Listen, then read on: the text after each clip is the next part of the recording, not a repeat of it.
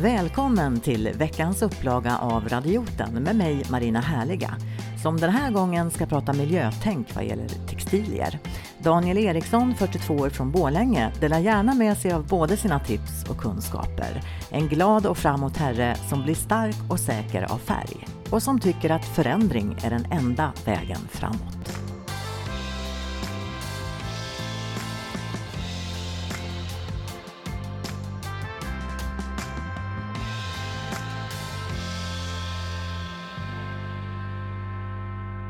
Det är jag. Alltså färg för mig är väldigt, väldigt viktigt och förändring. Eh, jag vill konstant nästan förändra. Mm. Mm.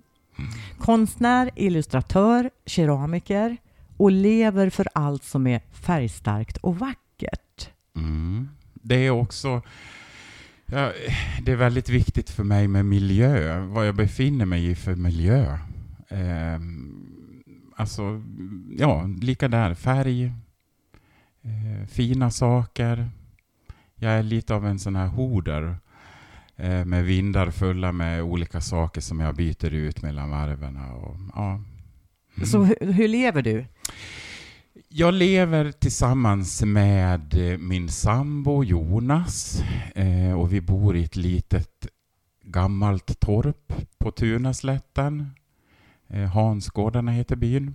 Mm. Utanför Bålänge? Utanför Bålänge. Jag odlar jättemycket på min fritid eh, och tycker det är jätte, jätteroligt. Alltså jag följer ju dig på Facebook, ja. har gjort det jättemånga år. Mm. Och min känsla när jag både läser dina inlägg och mm. ser dig mm. är ju att du är väldigt färgstark och väldigt orädd. Absolut. En väldigt framåt person. Ja, jag är framåt. Eh, och det är ju den där förändrings... När det står still då, då, blir jag liksom, då kan jag bli lite låg och lite liksom deppig och tycker att ska livet vara så här? Det ställer, den frågan ställer jag mig konstant. Ska livet vara så här? Och då, då är det liksom nära till förändring. Och, och ja, jag vågar mycket, men jag är också väldigt, väldigt rädd för många saker också sådana här saker som andra inte... Jag skulle fick parkera här utanför och försöka hitta, hitta vad heter, automaten till biljetten. Då gick jag igång. Alltså du gör det då? Ja, då går jag igång. Då blir jag... Blir du rädd? Alltså ja, lite panik? Ja, jag blir, lite, jag blir det där som ett litet vilset barn. och liksom så här, skiter i det här, jag åker hem. ja, ja. Så jag hade kunnat missa dig idag här? Nej då, jag, jag svettades lite och så hittade jag automaten och jag körde på en, en trottoarkant så det lät i hela bilen. Och Men då är det så att du vill, du vill övervinna den här paniken och rädslan och ja, hitta ja, det här Ja, absolut. Ja. Absolut, men i vissa situationer, bara sån här enkel löjlig sak kan jag verkligen gå igång på och känna liksom, ja, jag klarar inte det här. Men du gör ju ändå det. Ja, jag gör det. Du tar över den där tröskeln. Ja, ja, ja. Mm. Vad är det som får dig att ta, ta dig över den?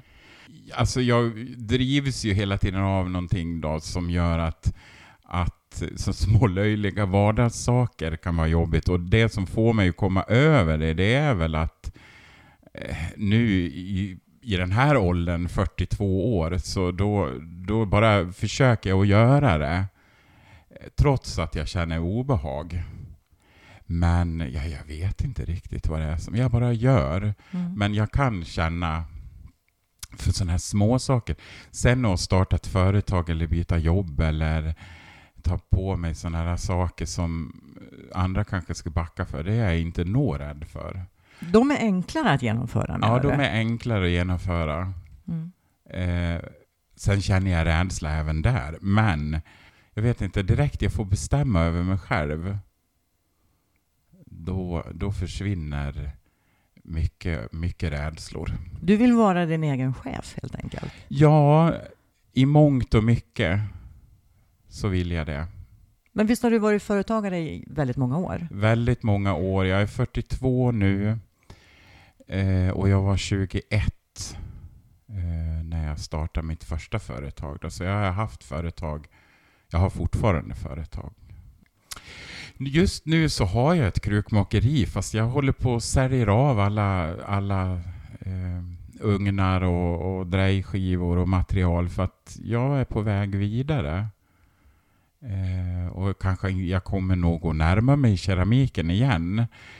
Eh, men just, ja, nej men jag, jag vill vidare. Mm. Men keramik har du alltså pysslat med i väldigt, väldigt många år? Ja, alltså vi säger så här, från och med 96 till 2004, 2003, 2004, då hade jag skrädderi. Mm. För jag är utbildad skräddare. Och sen så utbildade jag mig till keramiker mellan 2004 och 2008. Och jag startade, jag lägger ner äh, på tioårsjubileet. det är så? Ungefär. Ja. Som jag har jobbat professionellt då. Mm. Och det känns faktiskt eh, jätteskönt, för nu kan jag använda nu kan jag använda de pengarna jag får in på mina maskiner till att skapa någonting nytt. Men är det så att du helt enkelt har tröttnat på det? Eller är det för att du känner att du vill göra någonting nytt helt enkelt? Jag vill göra någonting nytt. Jag har jättemånga keramikervänner, eh, så jag har tillgång till både ugnar och drejskivor och så. Även fast jag säljer av det här då. Så att jag kommer nog att hålla i det, men främsta anledningen är att jag vill göra något nytt. Och vad är det nya? Ja, jag vet inte riktigt. Nej, du har inte bestämt det? Jag har inte riktigt bestämt. Förut har jag alltid varit så att jag haft det klart. Ja. När jag har gjort ett sånt här beslut. Eller jag har liksom planerat klart att det behöver inte vara så att jag ska till och starta upp. Men eh, men vad lyxigt det låter ändå. Ja. Att kunna göra det valet. Men liksom... det är liksom- ju för att jag har ett jobb, jag har liksom en, en anställning. Mm som textillärare. Då. Mm. Mm. Och det måste vi berätta mer om. Ja. Eh, jag hade en idé om att jag ville starta en, eh, en sömnadsutbildning för de som redan kan sy men som sitter ute i stugor och i lägenheter i, i Sverige och drömmer om att göra någonting av sitt skapande. Och då vill jag kombinera entreprenörskap och sömnad. Mm.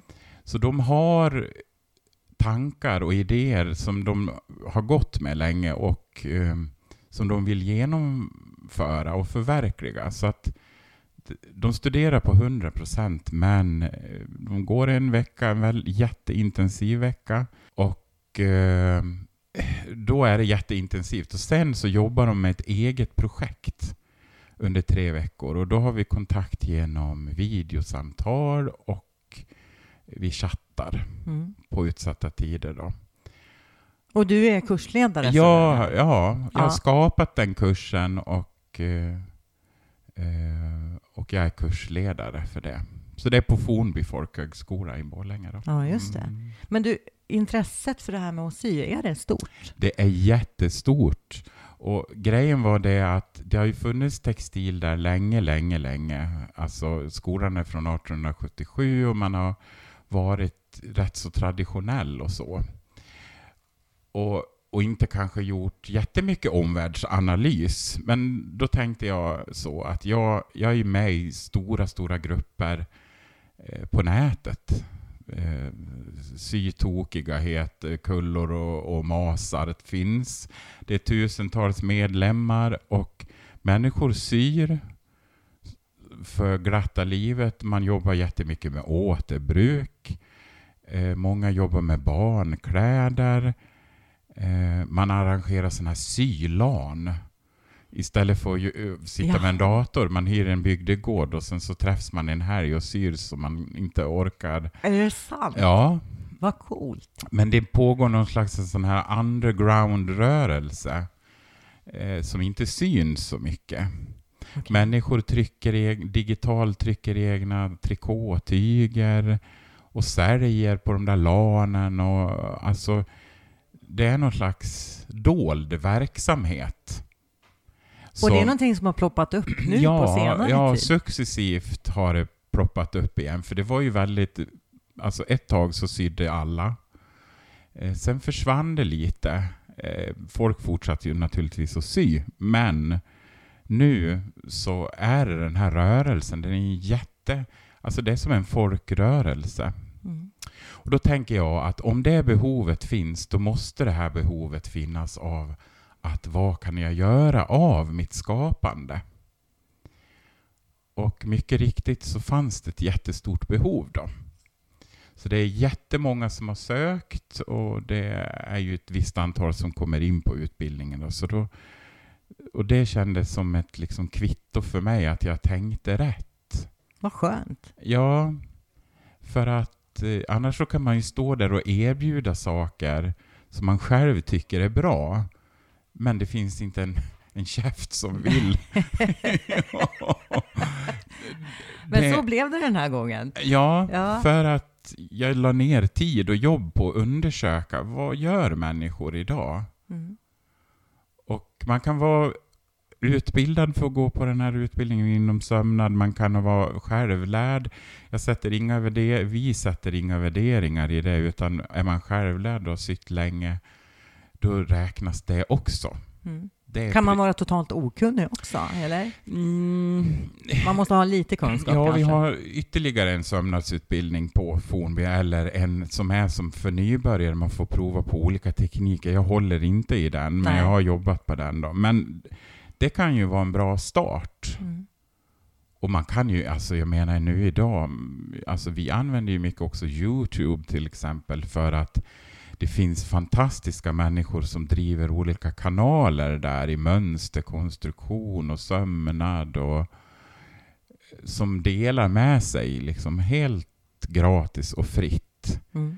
Så att eh, man kan lära sig mycket utan att behöva studera på en skola. Då. Mm. Det låter väldigt spännande och som en god sammanhållning också. Sådär. Ja, ja, det blir en grupp. Och den här gruppen är ju tänkt att den ska fortleva, att de blir ett nätverk. Och eh, att de kan ta hjälp av varandra. Och, ja, så det är jättespännande. Det är olika människor från olika delar av Sverige, men även olika delar från världen som, som bor i Sverige, men som har andra kulturer som bakgrund. Och det är ju jättespännande eh, för den mixen.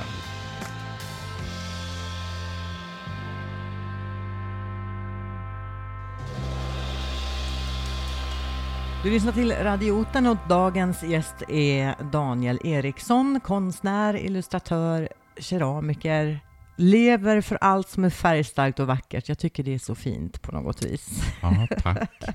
och nu pratar vi om, om den här kursen då som du håller i. Mm. Och jag såg ju en gång ett inlägg som du hade. Mm där du skrev om just det här med miljömedvetenhet och tyger. Det här fastnade jag för lite grann. Absolut. Hur mycket tänker man i miljö? Alltså, vi på, där på mitt jobb på, som textillärare försöker jag att informera jättemycket kring miljö. Men det är ju väldigt komplext när det handlar om textil. Eh, vi har ju textilier som är tillverkade, det finns sådana som är tillverkade av plast. Eh, det finns textilier som är tillverkade av trä. Det finns av bambu, det finns av klassisk vanlig bomull och lin, siden och ull. Och alla de där materialen kan man också blanda med varann på något sätt. Men eh, det som är, när man ska tänka, när det gäller textil så är det så att det är först också en bearbetningsprocess. Och beroende på alla de här materialen så är den olika. Och där börjar ju en viss miljöpåverkan redan i produceringen. Mm. Eh, om vi säger då till exempel, jag har ett hat hatmaterial.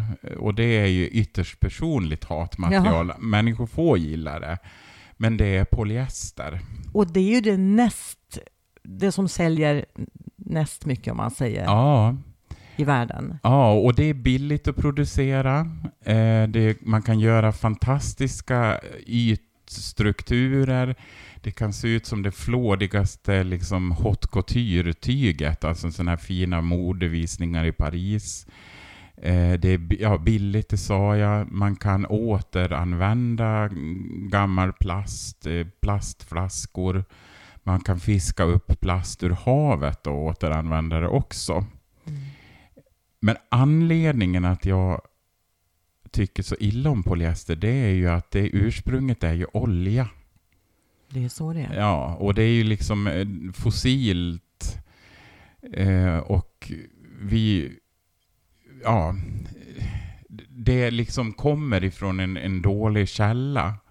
Plus att materialet har bara dåliga egenskaper, förutom att det är snyggt och håller formen och håller sig snyggt i, i länge, länge. Eh, men... Eh, det är inte bra för miljön på något sätt? Nej, alltså det är det inte. Ja, för jag läste nämligen att poly polyester då, som vi pratar Aha. om, eh, det kräver nästan tre gånger så mycket energi som bomull. Ja. När man tillverkar det. Ja, mm. så är det. Men vi är ganska duktiga på att använda polyester. Ja, men alla gympaskor, all, alla bomullstyger brukar oftast nu också ha en viss procent lyckra till exempel. Och lyckra är polyester. Mm. Akryl är polyester. Spandex är polyester. Alltså man döper ju bara olika. Men det är samma innehåll? Ja, det är samma. Man bara tillverkar, man kanske spinner eller krullar till fibern på något sätt. Flis. Mm. Och, och, grejen är det att det är inte bara dåligt för miljön. Alltså en anledning är att det luddar av och kommer ut i, i hav och, och sjöar. Och eh, vattenlevande djur och organismer får i sig det här och de kan inte få ut det ur kroppen. Och det finns till och med bevis, man har gjort tester att vi dricker ju jättemycket. Om man dricker öl eller läsk eller så hittar man alltså plastpartiklar i, för det bryts nästan aldrig ner, det nöts ner. Mm. Bara, det blir bara mindre och mindre och mindre så man nästan inte ser det, så det är ännu lättare att få det i sig. Och jag menar, fiskar får det i gälarna och eh, en isbjörn äter en fisk och sen så ja, är liksom hela kedjan igång. Liksom. Mm. Det här tänker man ju naturligtvis inte på när man går och köper kläder ute i butiken och sådär. För jag läste någonstans också att eh, här i Sverige så köper vi kläder 13 kilo per år ja. ungefär per person ja. på ett år, vilket är väldigt mycket. Och jag kan tänka mig att just de här materialen som du nämner, det är mm. ju det som som ju köps ja. som mest. Och så finns det ju, alltså polyester tycker jag är bland de värsta bovarna. Mm. Men sen de andra är ju inte heller, eh, alltså de, det som, jag måste bara säga det, att polyester reagerar heller inte bra med kropp. Alltså, alltså mot huden? Nej, då? mot huden. Alltså vi säger att den, den kan inte andas riktigt. Eh, så att eh, allting går rakt igenom materialet. Då. Så ska man stå någonstans och vara fin och så har man stora svettrosor på kläderna till exempel. Mm. Kan inte absorbera. Eh, många eh, använder också underkläder i polyester, vilket leder till svampinfektioner och annat trevligt, för det kan inte andas. Mm. Eh, och det skapar ju liksom fukt. Och, och, och, I och med att vi, vi, vi svettas vare sig vi vill eller inte. Så det är ju också en av de stora anledningarna att det är ett obehagligt material. Mm. Mm. Men undviker du de här materialen? Jag undviker all polyester och akryl och, och alla de där spandex och eh, lite lyckra i ett par stretch jeans. Jag, jag menar, jag har ju liksom ingen... Jag har ju, jag har ju en kropp som behöver lite stretch. Då är vi två kan jag säga. Och de procenterna brukar ligga på 2 eller 5 procent. Är det okej okay på något det sätt? är okej, okay, Inom ramen, jag. ramen för ja, okej? Okay. Ja. Jag bygger inte på något plastberg Nej. med det. För det är ju svårt att undvika det helt och hållet Ja, kan jag ja. Tänka. Det är jättesvårt. Ja. Ehm, och polyester är ju konfektionsindustrin, alltså de som syr åt alla kända butiker det är ju deras favoritmaterial för det håller länge, det är, håller formen och det går att göra väldigt snyggt och så är det väldigt billigt. Mm. Men om man ska prata om bra material då, då är vi inne på kanske hampa och ull till exempel. Ja, precis. De, de tillverkningsprocesserna av alla de som jag skulle kunna säga är bättre material, inte helt bra, men om vi säger ull, hampa, bambu, viskos. Det som är, det är själva tillverkningsprocessen efter skördning och sånt, den är rätt energikrävande och det sker i väldigt mycket fattiga länder där vattenbrist råder. Så det är inte bra. Men alla de här materialen kan återanvändas genom att hackas ner i små beståndsdelar. När man har haft sina kläder klart och skulle man kunna återvinna dem och hacka ner dem och då kan man tillverka viskos till exempel som man gör utav eh, skogsmaterial, bark och pinnar och hela det. Och det kan man även göra med de andra naturmaterialen att de kan hackas ner och genomgå en process och spinnas om. Eh, så att... Eh, ja, men bäst är det ju naturligtvis, kan jag tänka, om vi, som till exempel viskos, kommer, det är ju en restprodukt ifrån skogsindustrin. Och då har man ju liksom en tanke med att ta reda på resterna. Mm. Eh, och det är ju ett naturmaterial tillverkat på lite kemisk väg, men det är en superabsorbent kan man kalla det. det förr i världen fanns det något som hette cellstoff som man hade i blöjor och sådana saker. Eh, och man använder mycket viskos till exempel till tamponger och bindor och blöjor för att det kan ta upp 70 procent eh, av eh, vätska utan att... Det suger i? Ja. Mm. Mm. Mm. Jag vet inte om jag kom bort mig här lite. Nej, det, tänker... det, gör, det gör man aldrig här. Man kommer aldrig bort sig här. men jag tänkte på det, vi konsumenter, mm. har vi blivit mer medvetna och tänker till just vad gäller Både ja och nej, skulle alltså jag vilja så. säga. Ja. Det finns en falang där det går... Det, de här falangerna går oftast till ytterligheter. Eh, lite så. En, en falang är ju hela den här... Uh, vad, vad heter alla de här skäggiga typerna, precis som jag, jag har ju också skägg, men eh, som hipsters. Ja, just det. Där kan det liksom... där kan det gå åt... Det ska allting vara liksom närproducerat, närodlat, handgarvat. ja, just det. Ja. Och sen så finns det den andra falangen som, som alltså man tycker om kläder, vilket även jag gör jättemycket, då, då ja, men det produceras mycket som är snyggt och är bill, relativt billigt. Mm. Så att jag skulle vilja säga att, att det finns två extrema falanger. En konsumentfalang och en som, som försöker tänka till. Men direkt när det går trender i saker, då är liksom själva tanken också lite död. För, då glömmer man det här miljötänket kanske? Ja, att det blir en livsstil som man adopterar för att man ska vara rätt för tillfället. Mm. Då, då blir liksom lite meningen eh, att den blir lite förstörd och lite död. Utan det är någonting man måste ha med sig hela tiden, tänker jag. För jag tänker så att använd kläder som du har, även fast de är polyester och man klarar av att ha polyester. Använd dem tills de inte går att använda. Mm. Eh, använd skor och sånt tills det liksom är, är slut. Eh, laga om det inte liksom... Ja, men alltså man kan göra det snyggt. Men är det inte det som är lite problemet idag? För vi lever ju lite i ett slit och släng-samhälle. Ja, absolut. Alltså när du säger det här med att laga, då tänker ju jag på gamla farmor som lagade mina strumpor och sådär. Ja. Men gör folk det idag i någon större Inte utsträckning? strumpor och sånt, Nej. men, men kläder, det, alltså om man har köpt något som är av eh, relativt god kvalitet då, så lagar man ju. Mm. Ju Men- dyrare det är, desto mer vill man laga. Ja, eller? precis. Så det ligger ju också en slags värdering i det här som också kan bli lite skev, för även ett billigare plagg kan ha god kvalitet. Eh, och det skulle kunna vara värt att rädda. Men man kan också återbruka, att man gör nytt av gammalt. Det är ju också väldigt inne just nu. Mm. Och att vi som individer faktiskt kan göra en hel del också.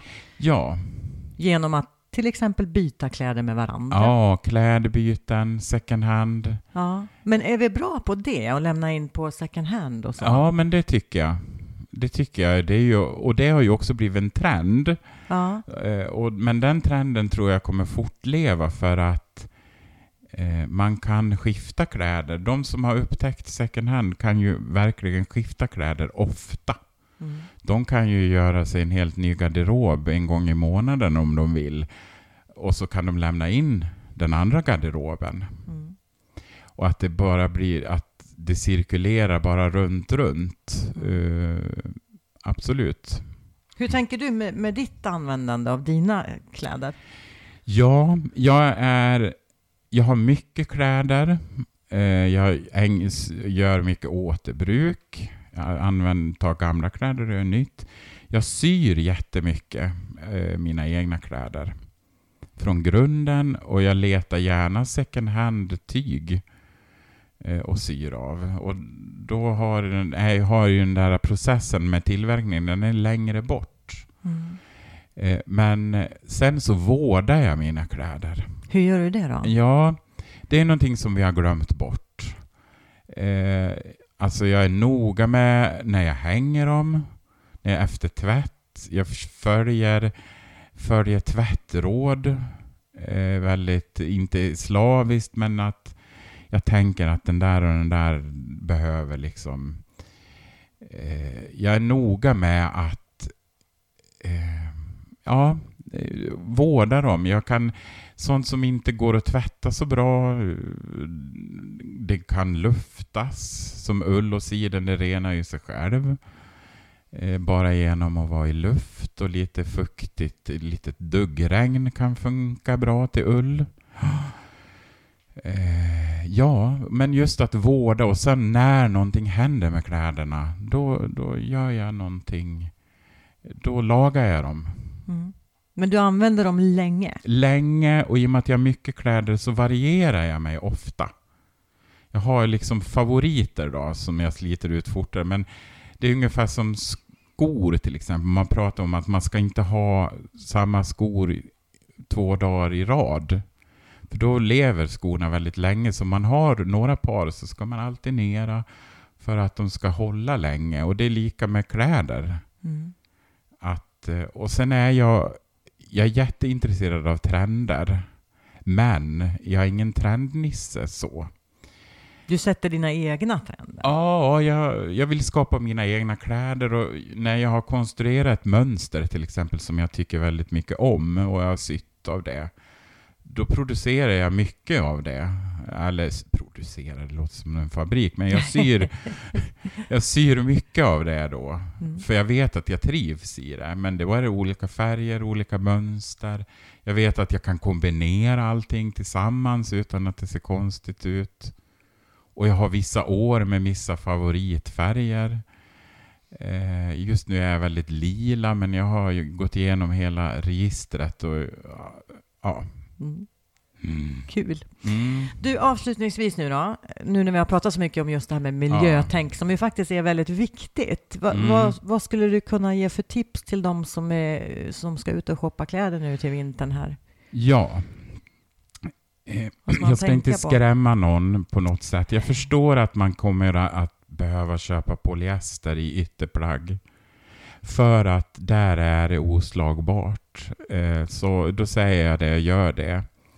Men jag tycker att man ska tänka på sig själv, vad jag är för människa främst också. Polyester, är jag varm och lätt för att svettas, hoppa över polyester, köp eh, bomull, lin, bambu eller hampa eller ja. Eh, så alltså tänk, titta på tvättrådslappen.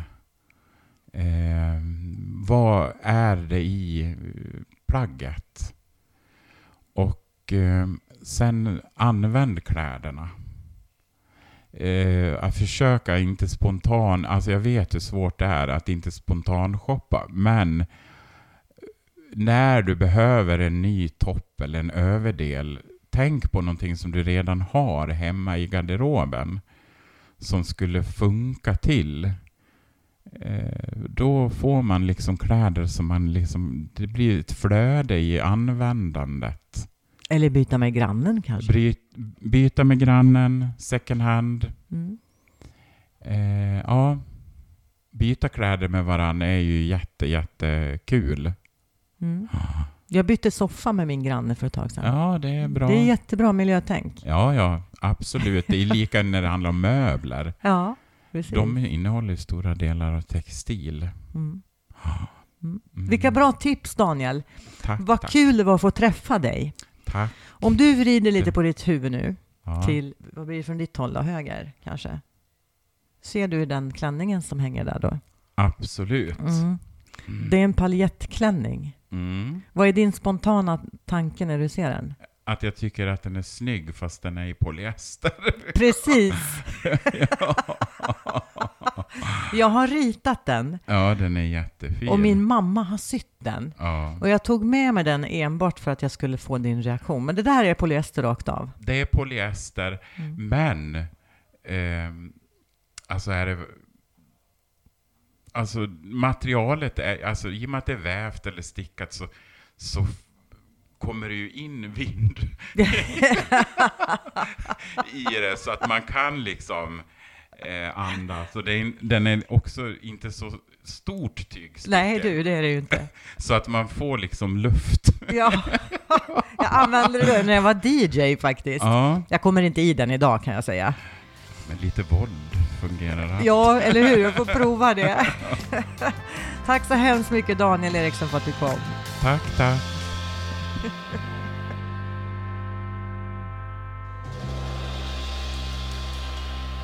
Nästa vecka i Radioten möter vi Taina och Fofo, föräldrarna som tragiskt förlorade sin 16-årige son i en trafikolycka. Det är 11 år sedan händelsen och här berättar man öppenhjärtigt om sorgen, bearbetningen, och om hur livet både förändrats och hur man lyckas gå vidare i livet. Följ gärna Radioten Marina Härliga på Facebook och på Instagram, radioten.podcast. Där blir du uppdaterad om kommande gäster, bland annat. Tack för att du lyssnat och förhoppningsvis hörs vi snart igen.